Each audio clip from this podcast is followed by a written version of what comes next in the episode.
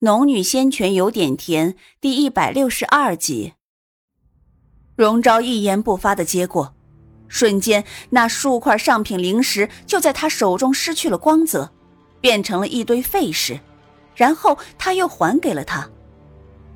而下一刻，只见荣昭双手轻划，便有庞大的灵气凝聚到他身前，一条巨大的火龙从他手下腾飞而起。快速缠绕上那魔头的身躯，火滋滋的燃烧蔓延，那魔头无法发声，痛苦的摇摆着身躯。渐渐的，那些原本凝结成一体的魔魅又分散开来，逃离了火龙，又迅速凝结成魔头。因此时荣昭最先动手，对他造成的伤害十分巨大。他一双阴恻恻的眸子直直的盯着荣昭。若是有情绪的话，那一定是怒恨。重新凝结的魔头张开森然大口，獠牙足有数尺长，他猛地朝荣昭吞来。荣昭御剑而起，快速闪避。苏玲未进入战斗状态，而魔头的攻击又是冲着荣昭去的，一时间竟没有反应过来。当他察觉到危险的时候，那魔头的口已经离他不足三尺。他瞳孔一缩，快速施展御风诀，却在御风诀还未施展出来的时候，感觉腰间一紧，整个人轻飘飘的升到了空中。他侧头看去，却见一张冷意俊朗的侧脸，此刻正凝神施展法术攻击魔头。苏玲脸色数变。搭在腰间的手迅速升温，仿佛烙铁一般，硌得他难受。这已经是第二次被他救了，可是并没有什么英雄救美的美感，因为此时正激战中，且这位英雄根本没有看他。他冷静了片刻，御风诀已经被他施展出来，他才道：“谢谢你了。”洛风松了搭在他腰间的手，没有转头看他。不要每次都等人来救，那样很危险。苏玲很想回一句，自己没有等人来救，不过是反应慢了两拍。且刚刚他若不出手相救，自己同样能逃脱，只不过十分惊险而已。不过他的话虽不好听，心意却是好的。况且想着两人曾经在幻境中那些日子相处的情分上，他也不与他计较了。于是没有说话，同样施展火系法术攻击魔头。而当他专注于攻击魔头的时候，突然感觉到旁边一股令他不寒而栗的目光。略转头一顿，却是颜如月冰凉的眼神，稍稍一愣。转回头看向正专注与荣昭配合对付魔头的洛风，心下一阵了然。此前颜如月一直对自己冷冷的，却没有其他情绪泄露，眼下突然如此，想必是刚刚洛风救了自己所致。苏玲不自觉往旁边挪了些位置，她与洛风不过萍水相逢，只不过命运跟他开了个玩笑。让他们在幻境里相处过一段时间，但对于失忆的洛风而言，他依旧是个陌生人，而自己也只有配合扮好陌生人的角色。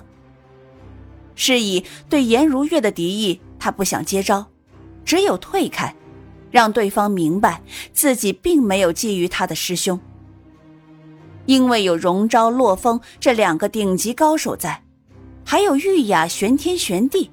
以及圣地的孪生姐妹等等高手在，苏玲即便不出全力，也不会有太大影响。魔头在众多火系法术里扭曲分裂又融合，突然的，就在洛风和荣昭两人联手施展火系神通中消失无影。众人面面相觑，苏玲却不认为这魔头轻易的被烧死了。小心翼翼的四下打量，而这时留下来的数十人却骚乱起来，因为那裂缝完全消失了。各种复杂情绪出现在众人脸上，包括玉雅，都一脸凝重。苏玲原本也是准备留下寻找叶青的，反倒没有众人那么恐惧惶惑，反倒是冷静的观察着周围。他总觉得刚刚那魔头消失的太莫名其妙了。虽然两大王朝的顶尖高手联手，但不至于一眨眼的功夫就消灭无影。同他一般没有放下心来的，还有洛风和荣昭。两人分别站在苏玲左右两侧不远处，同样英姿出众，同样俊逸无匹，同样天资卓越。两人互视一眼，似乎交换着什么信息。苏玲正小心观察，猛然间脚下的土地狂烈颤动起来。小红和小白在他身侧，当地面颤动时，两兽齐齐发出鸣叫。小白更是眨眼窜到小红背上，小红便展开翅膀飞离了地面。苏玲也施展御风诀，离开地面，那种眩晕的感觉才稍减。而就在这时，那原本消失的魔头竟然张开了硕大的嘴，露出两颗獠牙，森然阴恻的朝他所在的位置吞来。魔头出现的太突兀，且体型太过庞大。当苏玲想要逃开时，那张巨大的嘴已经把他所有的退路罩在其中。而更令他惊骇的是，那魔头口中仿佛有一种无法抗衡的吸力，拉扯他毫无反抗的往他硕大的嘴里去。他就那样瞪大了眼，看着自己和两兽一起掉进了那漆黑森冷的大嘴里。魔头吞了他就要闭嘴。前后不过数息功夫，他却被那吸力拉扯着离魔头的口越来越远。正当他想要施展异象，试试能否对付魔头的时候，却见两道影子同时窜了进来，再接着便是一阵天旋地转。哎呦！呜呜！啾啾！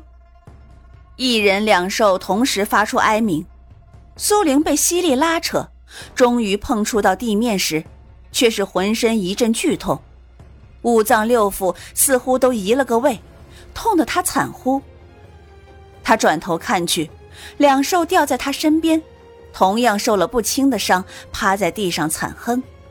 于是赶紧调转灵气恢复，同时为两兽传递一些灵气过去。正当他恢复之时，前后又有两声砰砰。苏玲抬头一看，却见两个身影分别落在他左右两个方向。此两人正是洛风和荣昭。两人显然也是被那吸引拉扯着，没有调动灵气。此时摔了过后，虽然没有发出惨哼，却同样扭曲了两张英俊的脸。苏玲暗自好笑，荣昭倒还算了，洛风呢？却是他第一次从这样仿佛笼罩着万年冰雪的脸上看到这样有趣的表情。但是两人恢复的也极快，那痛很快也消失了。当两人坐定，见到笑眯眯的苏玲，脸上同时露出一阵尴尬之色。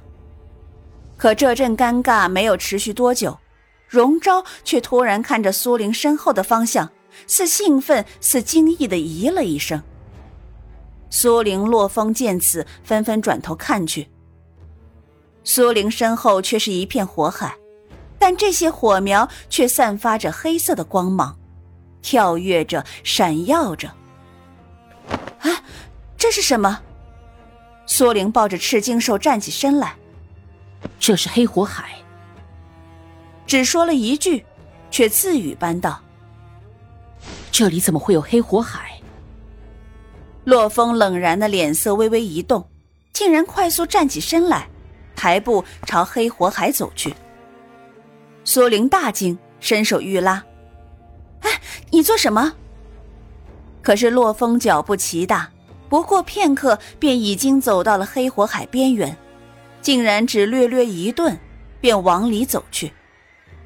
苏玲大骇，却听荣昭平静的道：“黑火海。”可焚烧神识，涅槃重生。对修炼神识的修士而言，是仙路琼浆一样的东西。苏玲这才松了口气，疑惑的盯着那些似乎妖异的黑色火焰。有这么神奇？荣昭点了点头，指着前面的黑色火海：“你看那里。”苏玲顺着他手指看去，黑火海之间有一些黑色的晶石，一颗颗只有拇指头大小，并不多，只有几十粒。啊，那是什么？苏玲一面问，目光已经又转到了洛风身上。只见他背脊挺直，步伐却渐渐有些缓慢僵硬。刚刚听荣昭说，焚烧神石，涅槃重生，可想而知，这些黑火海虽然对神石修炼极有好处，却同样会带给人极度的痛苦。若是换做自己，他未必能承受这样的修行。可是刚刚落风呢，却是半丝都未犹豫。便毅然的走了进去。他究竟为何修炼？又是如何练就出这样一颗无畏的胆？身边荣昭回答着他刚刚的问题。那是黑火晶，炼器的珍品，只是世间十分稀少。这里的几十颗，恐怕得上千年才能凝结出来。